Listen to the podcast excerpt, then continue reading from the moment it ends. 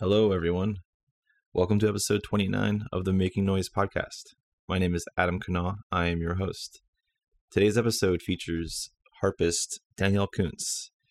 Danielle is a new music harpist, and she is also the member of she is a member of the Blank Experiment. Danielle is a specialist in collaborating with composers, and she offers consultations to help composers learn to effectively write for the harp beyond what you would learn in your orchestration books. You know, we learn the notes, we learn the range, um, some of the possibilities, but that's where Danielle comes in. She really helps composers understand what is required in order to make these notes sound on the instrument. And because of that, that's led to our conversation today, which focuses on this amazing online workshop that she's offering called the Toolbox Sessions. Uh, this takes place between May 19th to the 21st, which is um, 11 days away. No, nine days away. Whew, I can't do math. So you're definitely going to want to sign up for that ASAP. Uh, it has a list of amazing presenters. Uh, instruments include bassoon, clarinet, guitar, harp, oboe, percussion, piano, saxophone, uh, trumpet, violin, voice. Uh, there's some amazing people on here who are doing presentations on those instruments, some of which include previous guests of the Making Noise podcast, like Lisa Nair and Marianne Parker. It's also a great networking opportunity. Uh, these are people who work extensively in new music and collaborating with composers. So um, they're exceptional with being able to communicate how to effectively write for their instruments. Once again, beyond what you'll find in your orchestration book, some of the practicality things. Uh, I could say as a guitarist, there's a lot of things that composers miss or don't recognize, or maybe a little bit too afraid to try. So this this is uh, going to be a really great thing. I will be in attendance, and because Danielle is so kind, she's offering a 10% or $10 discount to anyone who uh, registers using the code making noise 22 that's M A K I N G N O I S E 22. So if you use that when you sign up for uh, the toolbox sessions, you'll get a $10 discount. And two other things I want to mention before we get to the conversation. Um, midway through, for those who are watching, you'll see this, but those who are listening, it won't it won't sound any different. The Zoom 40 minute notification came up. I was unaware that this was a thing. And so Danielle was so kind for us to switch over to her account. And uh, that happens midway through the conversation. And then the other thing is that uh, for the next few months, I will be uh, on a hiatus. So this will be the last episode for uh, the foreseeable future, but I do promise I will be back and we will be having more fun, uh, interesting, and unfiltered conversations. So, with all that said, let's make some noise. My name is Adam Kanal, and I am a collaborative composer. Join me in the search for a career in classical music. This is the Making Noise podcast thanks a lot for for being flexible and and working you know making this work. Well happy to. Yeah absolutely. For anyone who listens to this we we uh, danielle and i had tried once before to have a conversation. We had the conversation we actually. had the conversation. We didn't. Yeah. And then there were some serious technical difficulties that could not be um, fixed in post production so here we are round two, but still round one for the the audience. Using the cheap mic on my end, which is at least reliable, unlike an air quotes fancy microphone. So crazy. That's still that's still amazing. I mean, I, it, yeah, it there's so many variables, right? There's so many variables with, with this stuff. Um, but that's part of what we do. We we we adapt. We have to be flexible in the situ in the in the moment and um, you know, going on stage and it's like, oh, you actually only have 45 minutes. You don't have a full hour to perform, so you have to remove some pieces, you know. And then you're like, okay, shit. what do I want to cut? Yeah, yeah. Um, but Danielle, I had a, I had a realization is I think I'm pretty sure you're the first harpist on the Making Noise podcast. Yeah. I think so. which is so cool. you're you're the only, you're the only harpist so far to, uh, that I've had a conversation with. Um, but that's that's so part of why you're here is sort of the harp, but like mm-hmm. there's more to it. So uh, can you talk a little bit about what it is that you do and uh, your your primary reason for being here today, the part, primary reason for having this conversation?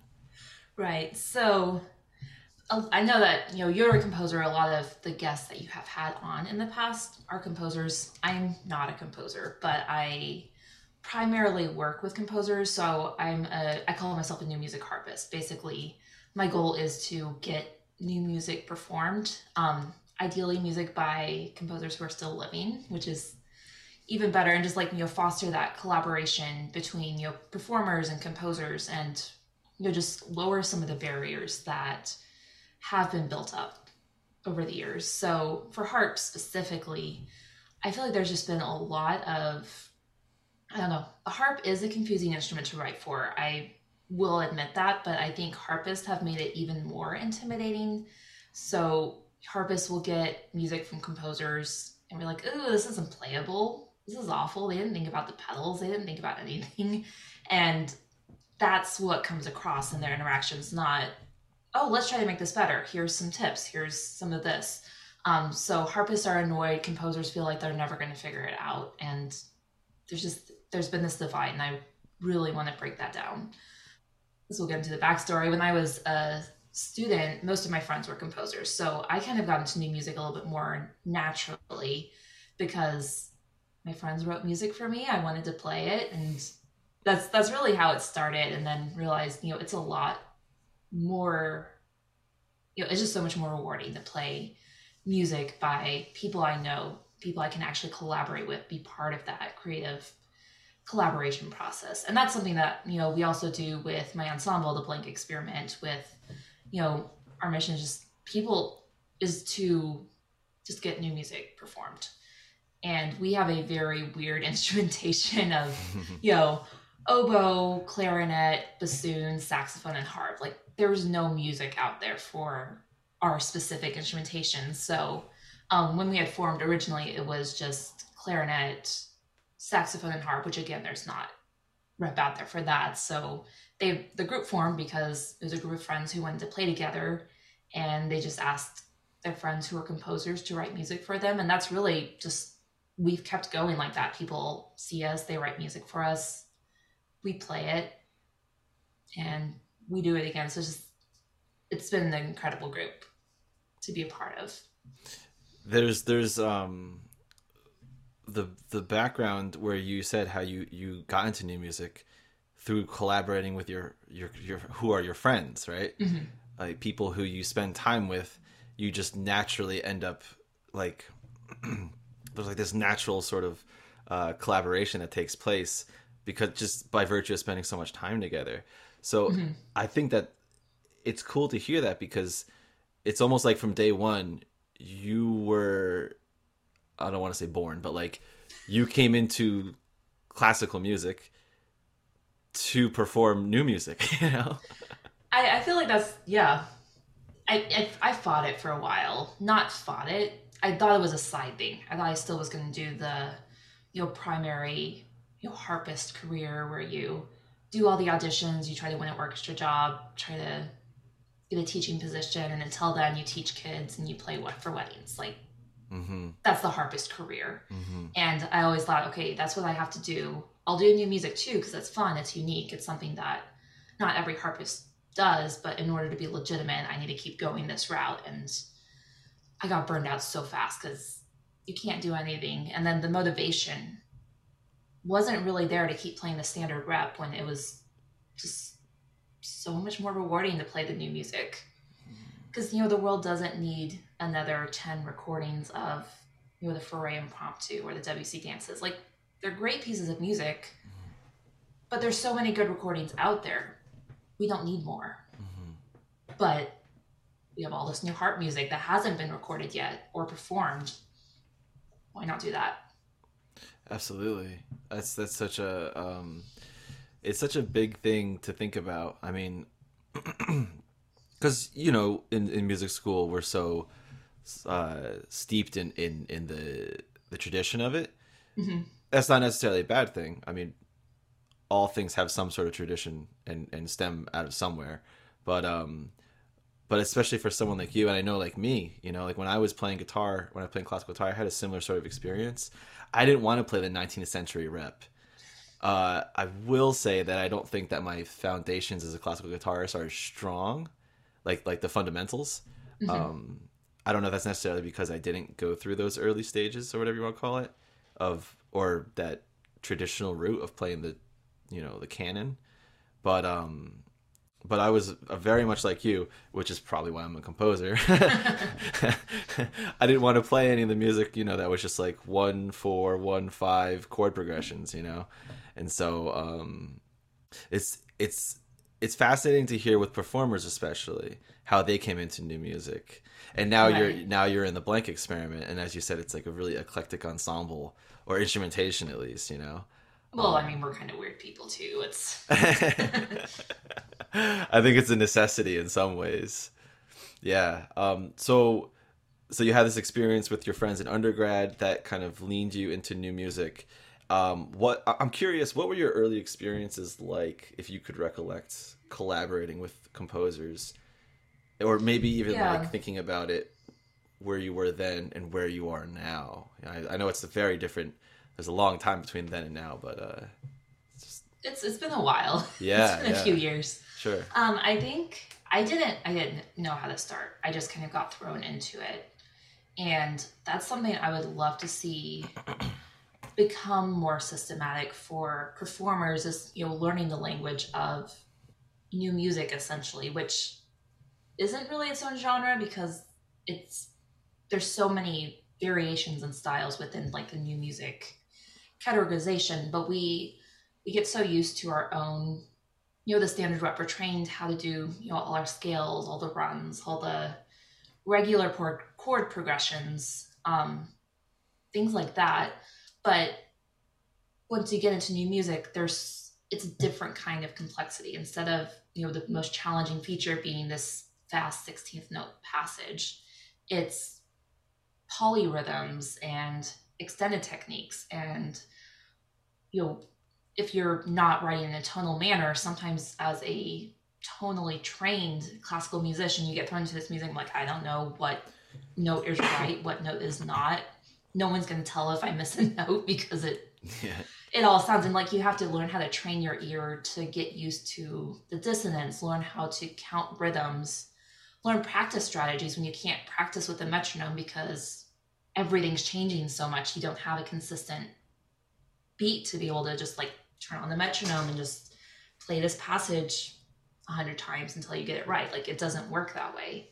Um, so when you go from make that shift from standard rep into new rep, there's just there's so many differences, and I would love to see that gap bridged a little bit more.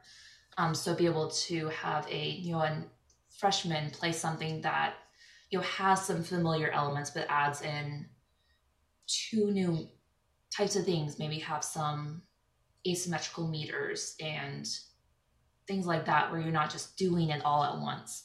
Um, Mm. my first experience with actually you know the asymmetrical asymmetrical meters you know like the five eight seven eight it was in a wind ensemble so it wasn't even solo like i had to have it all right it was there were a lot of pedals in the piece like chromaticism it was just like it was a mess it was a crazy mess. Like i had never learned how to count asymmetrical meters and maybe that's also as a you know a harpist and doing primarily older rep versus you know maybe someone who was you know a brass player and plays in wind symphony all the time and their rep is written a little bit later so you do get more of that kind of stuff.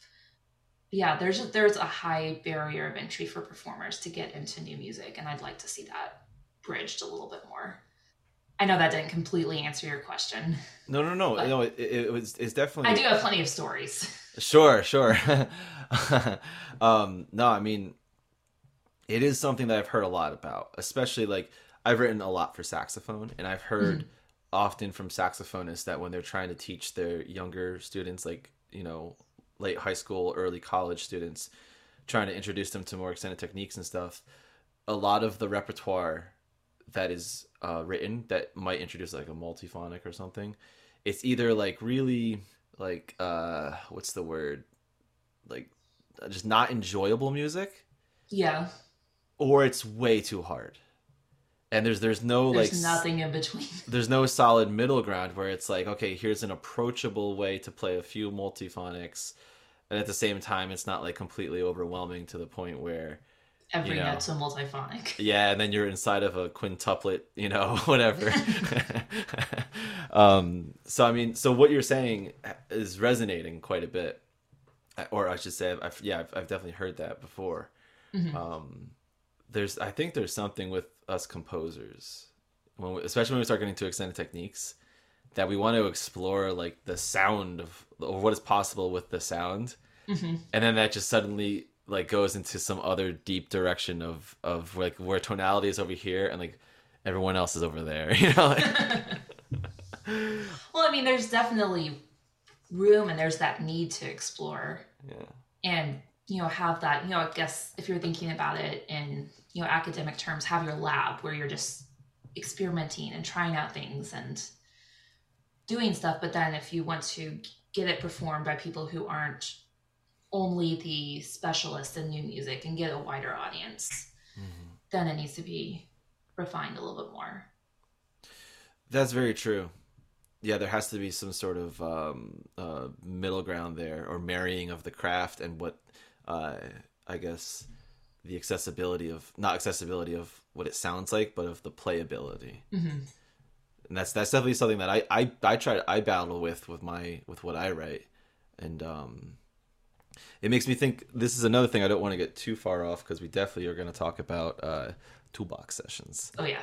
But uh, but you have such a, a phenomenal social media presence, and one of your recent posts, I think it was like yesterday or something, was about this sort of topic. Like it was it was talking about what was it exactly? It was, actually, it might have been this exact thing, right? Wasn't it about um, having for performers to? Oh man, now I'm forgetting what it was. I think it was along these. I'm I'm in that stage of life where I have to write my post in ten minutes or they don't happen. So I don't always remember afterward. It was it was a great post though. It was um oh man, I'm I'm totally blanking on what it was. Um it was something along the lines of what we're talking about, like writing music or, or performers approaching new music or Making Oh. it more accessible for performers to get involved with new music. yeah, yeah. Um, so like if your first piece is a Berio Sequenza, hmm you're going to leave that experience. Maybe you had a good performance, but there would have been so much work that went into that. It would be like, you know, if you wanted to learn how to run, if you wanted to start running marathons and your first one was, you know, a full marathon before you even learned how to run a 5K. Like, right. you're going to be like, yeah, I did it and I'm dead and I'm trash and I never want to run again in my life. Versus, you know, if your first run is a half mile run, you finish it feeling good and like you could have gone a lot longer, but you finish it, it's done and you had a good experience. And that's kind of the way I think performers need to be able to get started with new music in a way that's manageable, achievable. They can have a good experience from the beginning and then keep growing and building Mm. instead of you know just getting thrown in the deep end and like well if you can't figure out these crazy polyrhythms sure go back to mozart Right. Yeah, yeah, exactly. That and that's an instance where coming back to our conversation, uh the performer could approach a composer, "Hey, could you write a piece for me that does X, Y, and Z, but within these these limitations?" Mhm. You know? Um and it's something where like educators also need to be in this conversation to start incorporating this music into their you know pedagogy and their you know sequences of repertoire that they have students studying and be like okay well we usually want to introduce things in this order how can we fit in you know some new things new concepts into these mhm. strategies Yeah, yeah, absolutely. That's that's a really important thing. Um, it's in the early in the early years too. I think it's one one of the challenges is understanding exactly what the career trajectory is supposed to be. But it doesn't matter because the more tools you're provided with toolbox sessions the more tools you're provided with then uh the you know the more um i'm very incoherent today apparently um oh, same. you know you you're able to be more varied with your um your your craft or your career Right. And I'm also very much an advocate for new music. So if we can get all the people that are stuck in classical music into being stuck in new music, mm-hmm. it's not going to be the end of the world. Not at all, no. And both both things. Because I mean, I mean, we need to support the music that's actually being created yeah, today. That's you know relevant to us instead of you know 19th century music isn't really our music in the same way. absolutely. It's a very very different. um Just the the time period alone is already enough to say it's like different context, different everything. exactly. And like it doesn't mean it's not good music. It's good music, but it's also we need music that's relevant for us. And maybe the extreme experimental music isn't that either, Mhm. but it's experimental. It's innovating, it's trying new things, it's experimenting, but then bringing that into more of a coherent, you know, getting performers involved. You have to play the music to actually understand it, hear it, and let it infiltrate hmm you know what we're used to hearing. So it just Yeah. has to be played. going going back to what we were saying earlier, like trying to find a middle ground, you know, where where all of these things can exist. It's like there's the extreme, the music that does extreme things. There's like 19th century and before music, and then there's the music that that kind of falls within the middle of all of that, that is representative of uh, sort of um, a way in, you know. Yeah, and something I talk about a lot also is you don't have to like everything. Like there's Mm. so much variety in new music.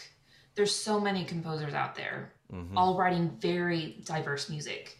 You don't have to like everything, but I guarantee like there's going to be music out there for everyone. So find a living composer who writes music that you love. Mm-hmm. play it.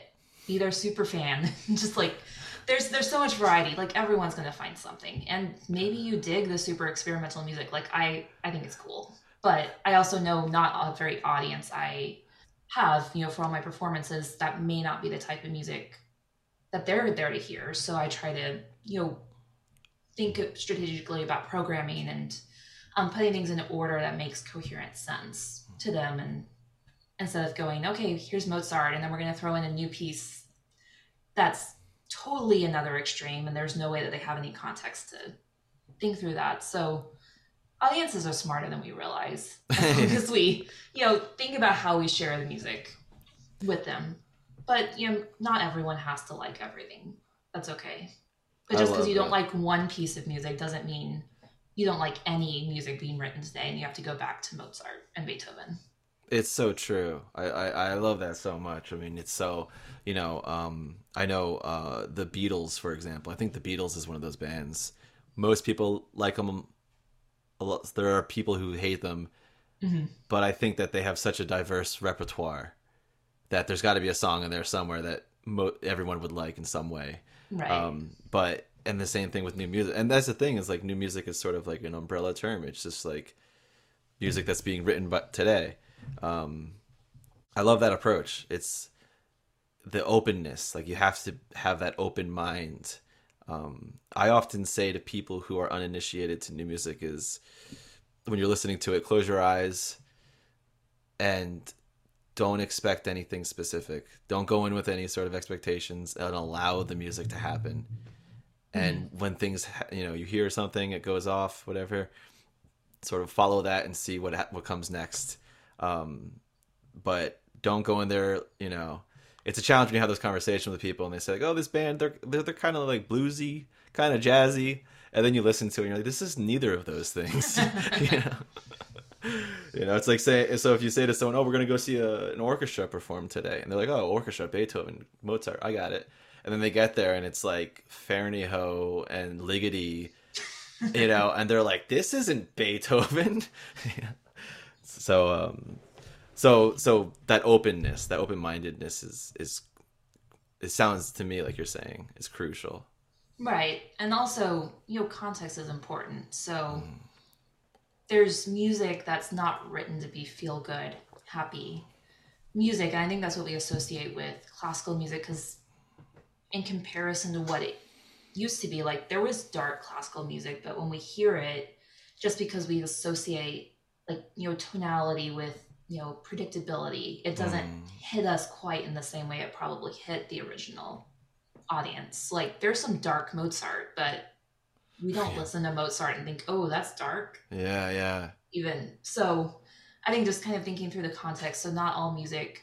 So you're thinking about like film scores, there's a lot of music that you hear in a film score. If you heard it in a concert hall, you'd be like, "Ooh, that's really edgy and weird sounding." but then it to- makes total sense, you know, in setting the stage for you know the film score. And it's kind of interesting just to hear things in different contexts and realize, okay, you do actually hear a lot of contemporary music. You just don't realize it. That's such a good point. Yeah. That is that is that is so true. I mean, yeah, if you remove the visual element of film and only listens to the the soundtrack or the the film score or anything, it would be exactly that. But it's the film that makes it tangible for the audience. So maybe we could start to incorporate some more of those things Mm. for audiences. So instead of sitting them in a dark room in their you know hard little chairs saying listen to Ligeti, hmm give them something tangible to help make sense of this music. Um, you know, whether it's you know visual element or I don't know. I don't know. I'm brainstorming too, but thinking about how can we make our music more tangible. The making it a little bit more immersive. hmm You know, adding other elements outside of just the the the sound and then seeing people on stage.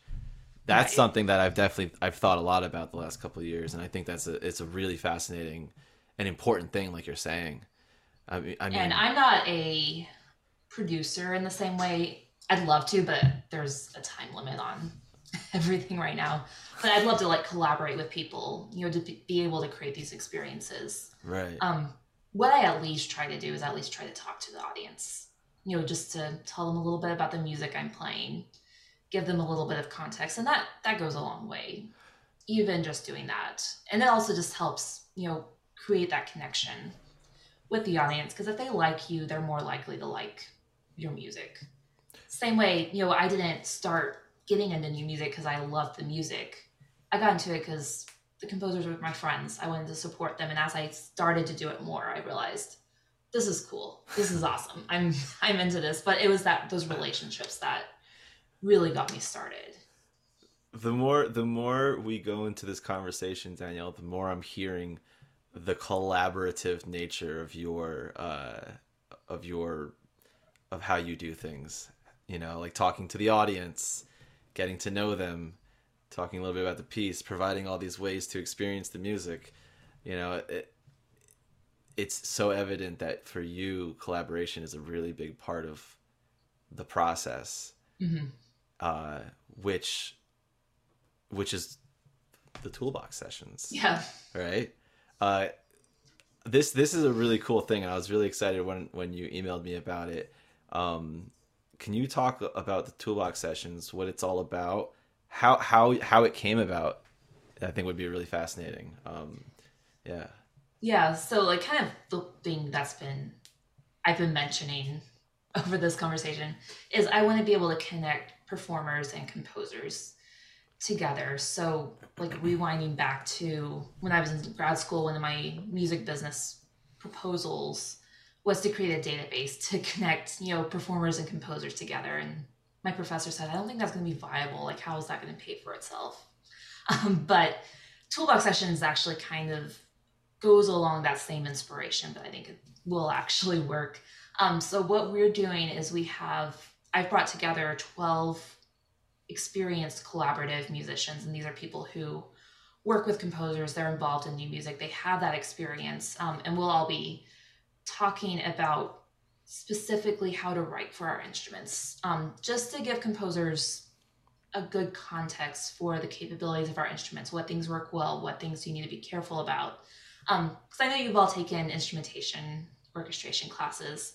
um, which are great, but there's just like so much information that you get in that time period. I took those classes too, just as a music theory major, and I taught the class on harp. And I was an undergrad; I didn't know what I was teaching. I was like, "This is what the harp is." but like as I've you know gone through and I've worked with tons of composers, I've developed a framework on like how to teach writing for a harp in a way that you know is systematic it gives you that framework to be able to then make sense of all the crazy extra information that you have to try to figure out um, so it's like having that framework and that's what all the presenters are going to be doing so we have um, lisa are talking about text setting for voice so if you're writing for voice there's a lot more than just the notes that you're writing and the rhythms but thinking about um, the text itself and the actual sounds you're making and how that fits with the pitches. And I'm not a vocalist, so that's something that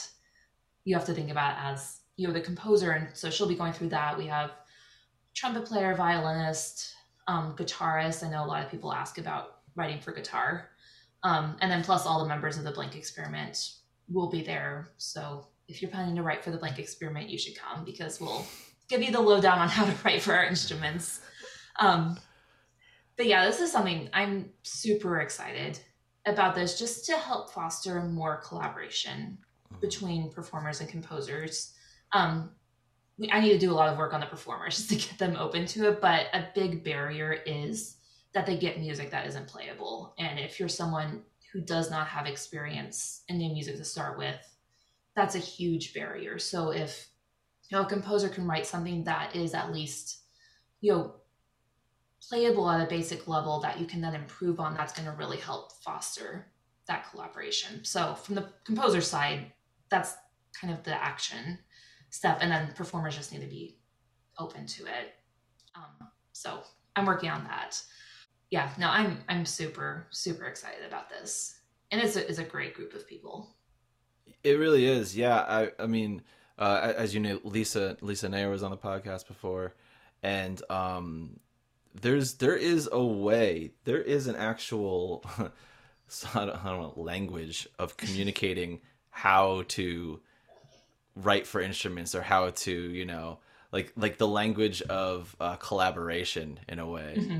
you know how to talk about these things from a performer's perspective and a composer's perspective um, and and it seems like that's exactly one of one of the big um, separation between what you're offering and what like the Samuel Adler Study of Orchestration book does. Mm-hmm.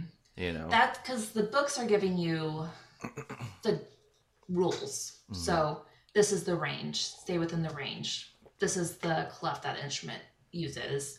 Here's a list of extended techniques that they'll do. Mm-hmm. Um, but there's so much nuance that you have to think about. So I don't. When I'm working with composers, I don't usually say things are impossible. Mm. I'll say this is going to be difficult.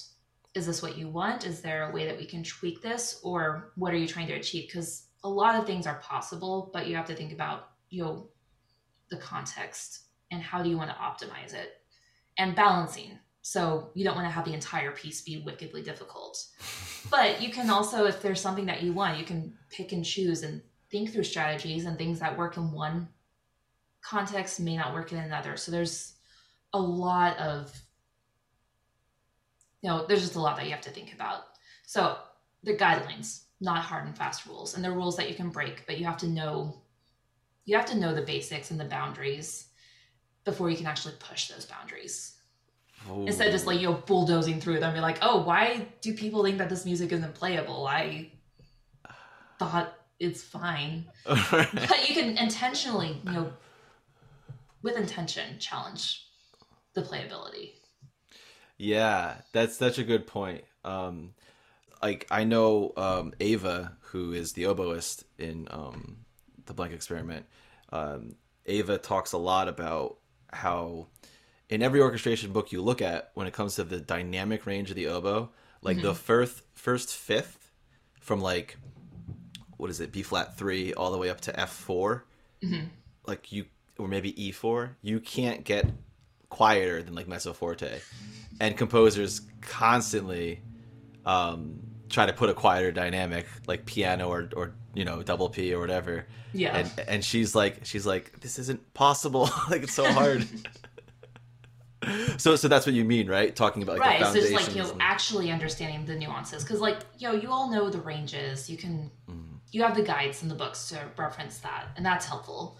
But just like actually being able to talk with an experienced collaborative musician who knows you know what kinds of things to watch out for, what kinds of things do composers think are really difficult but actually are not. Um, Mm. I know um, Katie Moritz, the violinist, um, she, we were talking the other day, and she was saying, you know, composers are terrified about double stops, but a lot of them really aren't that bad. You know, they're in the standard rep. People play them all the time. People know how to do them. Um, she's like, I want composers to be less scared about that stuff too. Right. Um, And I know for harp, the textbooks all talk about the range. They talk about the pedals. They talk about glissandos Hmm. and some extended techniques. That's like not most of the unplayable music I get has nothing to do with any of that. It has to do with the shape of the hands, the action of playing the harp. Um, okay, the textbooks will mention we don't use our fifth finger, but you know, thinking about okay, it's really difficult to reach a large interval between our third and fourth fingers just because you know there's so little finger independence. Most people cannot stretch that far. But I still get music all the time that has huge intervals on the bottom of the chord that just really doesn't work. Um, that's the kind of thing that composers need to know, not necessarily um, pedals. Although I do think composers should know about the pedals, but the textbooks go through all of that as well. And most of the time, when I get something unplayable, it's not because of impossible pedals; it's because stuff literally doesn't fit the hands. So, So- that's a that's the foundation of what I teach. it's like a practicality problem. Right. You know, a shape of the hands kind of thing. There's also there's so much like I could talk for hours about harp writing issues. Um, most of the standard rep harpists all say, "Oh, just go study harp music to learn how to write for the harp."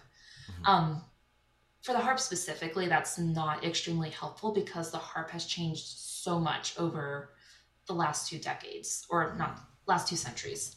Um, it used to be a much smaller instrument. Strings were lighter tension. They were closer together. So a lot of the music that was written in that time was written for that harp. Um, but the modern harp, you know, has more, far more tension. Strings are further together. It's just a different instrument. So if you're trying to write like you did for, you know, the 19th century harp, it's not going to work so well on our instrument. On the flip side, we have a lot more capabilities with the harp. Like you don't have to be worried as much about the harp not being heard. You don't need to have six harps like Wagner did to make sure that the harp is heard. Um, but you have other challenges. So just understanding the actual modern harp rather than just studying all the scores on IMSLP from the 20th century, 19th century. the, the, I, I'm glad you brought up that point because that's actually been something that's uh, that I find to be a little bit of a challenge. Mhm. Where if I'm running for an instrument and if I go to look at the rep, it doesn't exactly because I think it's just the way that I think about playing the instrument. Seeing the notes on the page doesn't tell you the physicality of what goes into playing the instrument. Right. I do that as if I'm playing the violin. um so that's that's that's where I I like I can see the notes okay I know these notes are possible in this order or like your friend who said double stops on the violin okay I can see these are possible um I don't know how far apart the fingers are when they do those double stops Mhm. you know like if I were to ask them to offset it like flatten one of the notes so that the interval becomes wider like what does that do to the finger position Yeah, on the violin might not be as big of a deal. On the double bass, right huge. Right, exactly. Or like or like trying to throw in like a, a quarter tone or something in there. Like what if you did that? Like, is that practical if you're on the violin and you're all the way up high? Is a quarter tone a practical note to try to introduce, or is the distance so s Mhm. like the finger moves to the smallest amount that like it's negligible? You do You know? vibrato and you're already going. Exactly. Yeah. You, vibrato. yeah. Yeah. Those are the things that have always challenged me. Yeah, and Uh, that's the kind of stuff that you just you have to talk to a collaborative musician who understands those things and can think of that context instead of you know cut and paste hmm thinking because you know context is important. That's a big thing that i talk about with extended techniques. There's a lot of things that are possible in isolation that will may not work in context of the piece. You have to think about the larger context. Like what are the hands going to be doing? Is there time for the hands to move to do this? Do you have enough hands at this point? Some techniques use two hands and you have to remember that or jumping ranges. Um, a jump in one context might not work in another. Depending on you know what the pedals are doing what your hands are doing everything else what instruments you're doubling in an orchestra. Just like there's so many variables. There's so much for you guys to remember. Let us help you. Come alongside and help you. Support please, you partner please. with you. I love that. I, I yeah, I always one of the things I've, I've probably said this on the podcast before, but often when I'm collaborating with a performer, I'll say to them, "Talk to me about your instrument as if I'm, as if, as if I'm 5 and mm-hmm. I know nothing about it, so that I can like gather how that person thinks about the instrument, and uh, and I can also get like a crash course as if they were teaching a beginner, which I am. Right. You know, like if I were to sit down with you and be like, "Hey, Danielle, I'm gonna write this piece for you. Talk to me as if I don't know anything about the harp, because I literally don't." you know, I've always thought of the harp as like, um, like a driving manual transmission, because you're pushing in the Kind all the is. pedals and stuff, and your hands are doing things, and so it's like shifting the gears and steering. Yeah, I have to methodically plan it all out. It's it's crazy, but there's also a lot that's possible. Mhm. So I feel like composers kind of fall into one of two categories. Either they don't have any idea of the limitations, they just write anything, and then the performers get it and they're terrified.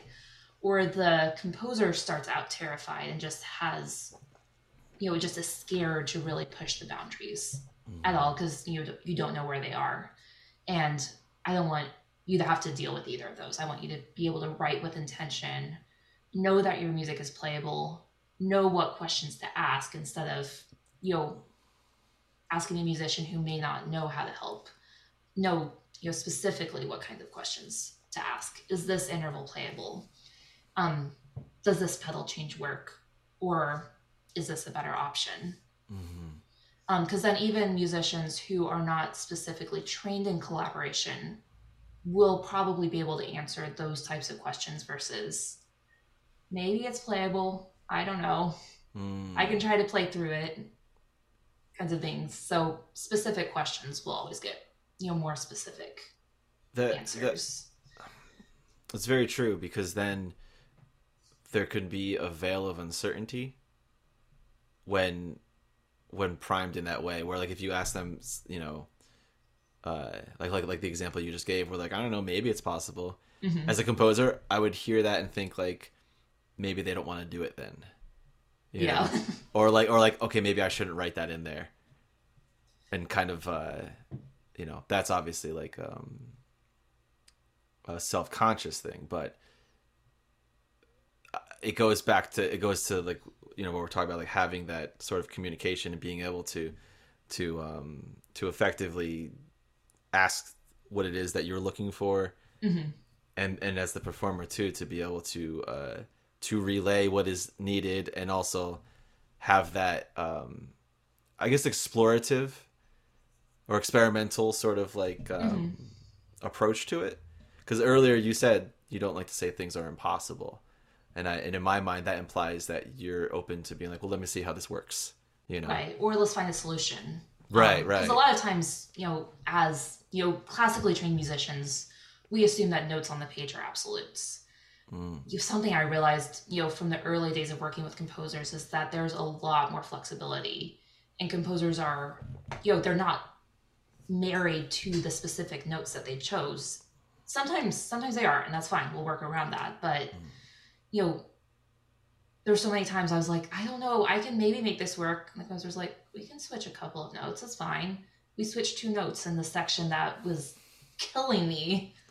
Works great it's just like those little tweaks and i don't know it's just it's sometimes the coolest thing and the you know to be part of that process is I don't know. I love it. I'm really honored by the composers who let me be part of that process. That, that excites me. That excites me just to hear that because I, I feel I feel the same way when I get to work with people who are so invested in the process and working together. And then by the end of that whole session of collaborating, you're like, wow, I feel so motivated and like like you know optimistic about what we're doing here. This is fantastic. You know, it's it's an exciting thing. I have a um, I have a question about the toolbox sessions. You you talked about what it's um, the reason behind it and mm-hmm. what it's gonna you know what the content is gonna be more or less. Um, can you talk about what the actual experience is going to be because it's virtual, right? Yes. Yeah. Um. So we decided to make it virtual just to make it easily accessible to everyone. Um, partly because all the performers, you know, musicians who are presenting at the workshop, we're all from all over. There's some of us, you know, on the East Coast, Midwest, West Coast, you know, all over. So, and then we just want to be able to reach composers as well. So it will be a virtual format. Um, we'll be hosting, it'll be about three presentations a day with a panel discussion afterwards. So, and we have different uh, panel topics. We'll be talking about our experience running, you know, consortiums because a lot of us have collaborated with composers for consortiums. Um, talk about that. The blank experiment will be talking about, you know, running a new music ensemble, what our collaboration process is like with the composers we work out, some of the ins and outs of just running a new music ensemble, especially with all of us, you know, across the country um, for much of the year. Um, so it will be a virtual format, but there will be time with each of the sessions, you know, to be able to ask questions. And then we'll also have, you know, probably a Discord server for people to interact and talk and. Things like that. So, and then it will all be recorded so the people that get the VIP access will be able to access the recordings. And you'll probably want that, um, even if you can join everything live, to be able to reference, you know, these workshops and presentations mm. at a later time. That that is incredibly beneficial to have, especially like you said before, if it's a composer who's interested in working with the blank experiment or any of the performers in the in the um, in the conference or in the uh, workshop. Yeah, no, these are great people that you will definitely want to get to know.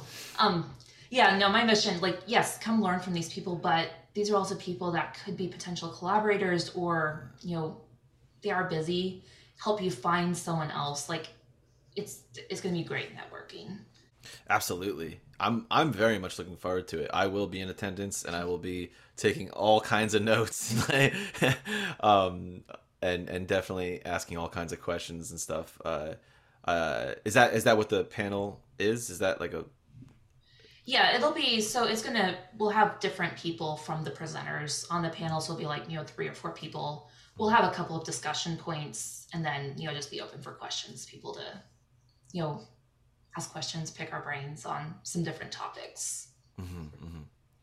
yeah that that is always such a um that's actually where like you, you do start to get into the more collaborative stuff you know? Mm-hmm. uh, at, at, least within like a, at least within like a workshop or some sort of webinar or lecture or whatever.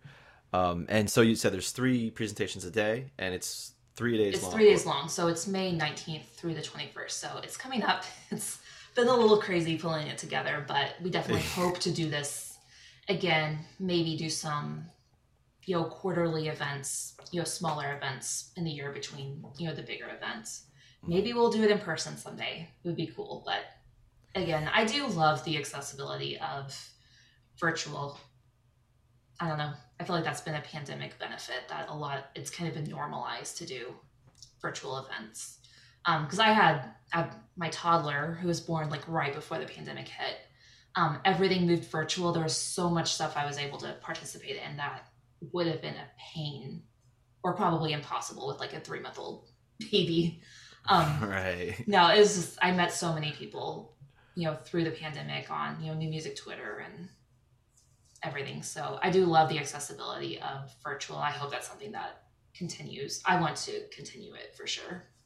Absolutely, that's one of the biggest. Yeah, like you said, it's it's one of the biggest silver linings. Um, I mean, how... in is always better, but it's usually not a question of will I attend this virtual or in person. Mm-hmm. It's usually a question of will I attend this virtual or not at all? Because the in person people will probably do it regardless. The virtual people, it's usually the only option they have in most cases. Yeah, yeah, exactly. I mean, because no matter what, all if it's in person, it has to take place at a very specific location.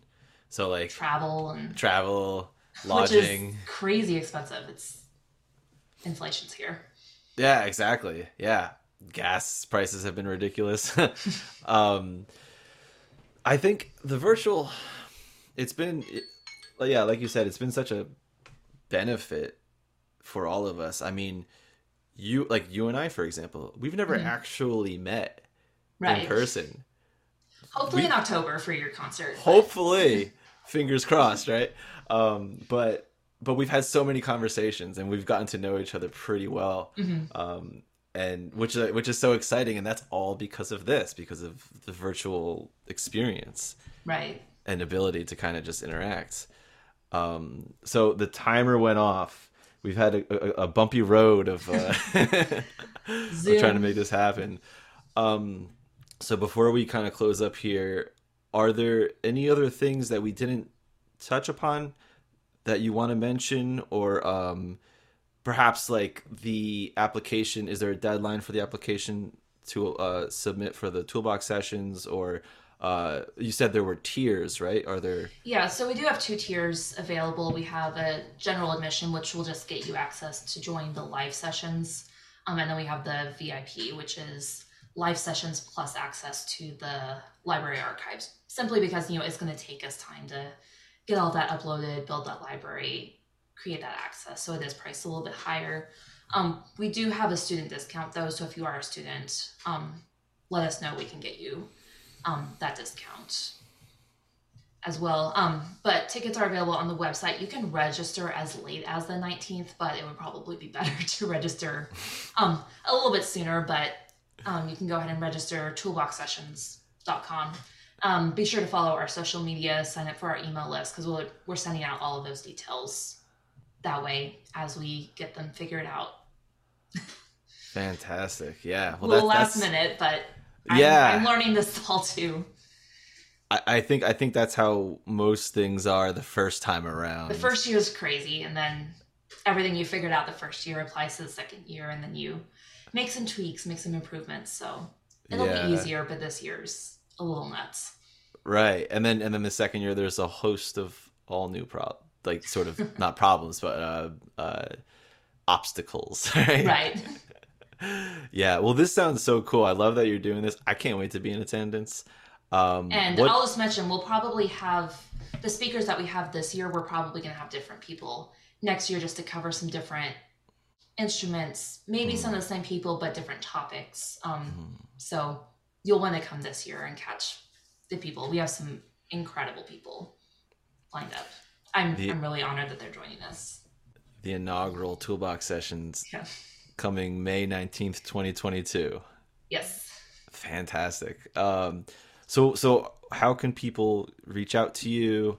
Uh your socials and and website and all the good stuff. Yeah. Um for Toolbox sessions related stuff, I mean you can reach out to me anywhere. Um but toolboxsessions.com or toolbox sessions for me, my website's daniellekuntz.com, K U N T Z. Um, then I'm on all the socials Twitter, Facebook, Instagram, a little bit of TikTok, but I also am not actually active on there. I just post stuff and then realize I have 20 comments. And when I log back in a month later, I'm a person.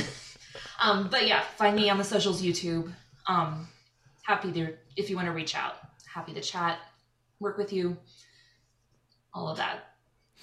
And uh, one final thing I want to mention too is that Danielle also offers um, a consultation for composers in writing for harp. Yep. So any composers out there who who want to get into the harp writing business, Danielle is your gal. Reach out to her and she will uh, she can help you help lead the way. Oh yeah, and I do have a course that I'm launching in June, um, just to offer all that in a systematic way. That's you're going to be a little bit more accessible than getting you know five private lessons with me. So that will be coming soon if you want to sign up for my email list for updates. Oh hell yeah! I will personally sign up for that. Um, Danielle, thank you so much. I, I think I think we did it. Yay, we did it. well, uh, happy to come back anytime if and hopefully Zoom will work a little bit better. Yeah, yeah, I think so. Um, well, I hope so, right? We, will find out soon. um, yeah, thank you so much for being here, talking, and uh, I can't wait for the toolbox sessions. The same here. Thank you so much for having me.